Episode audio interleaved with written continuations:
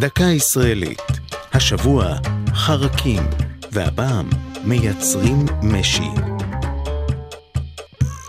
לצד הכותנה היה במשך שנים המשי, סיב בד יוקרתי ורך, למובחר ולנחשב באריגים. גם כאן בארץ התקיימה תעשיית ייצורו. במהלך המאה ה-19 נעשו ניסיונות לפתח את הפקת המשי, באמצעות חוטים שמייצר הזחל תוואי המשי, במהלך הפיכתו לגולם.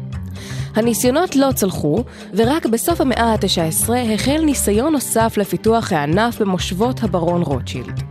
במסגרת מדיניות הברון להקים תשתיות כלכליות שתשפרנה את תנאי המחיה של התושבים היהודים במושבות ובערים, הוקם מפעל ייצור משי בראש פינה, ב-1894.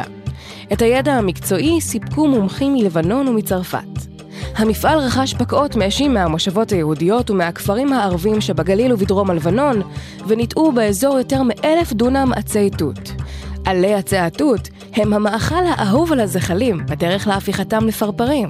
אולם לאחר שנים אחדות נסגר המפעל, עקב צירוף נסיבות של ניהול כושל, תחרות שוק גדולה מאוד מצד לבנון וצרפת, ומחסור בחומרי גלם. הפקת פקעות המשי במושבות הברון נמשכה עוד זמן וחדלה. ובאזור נותרו עדיין עצי תות רבים, זכר לתעשייה הנשכחת. זו הייתה דקה ישראלית על ייצור משי.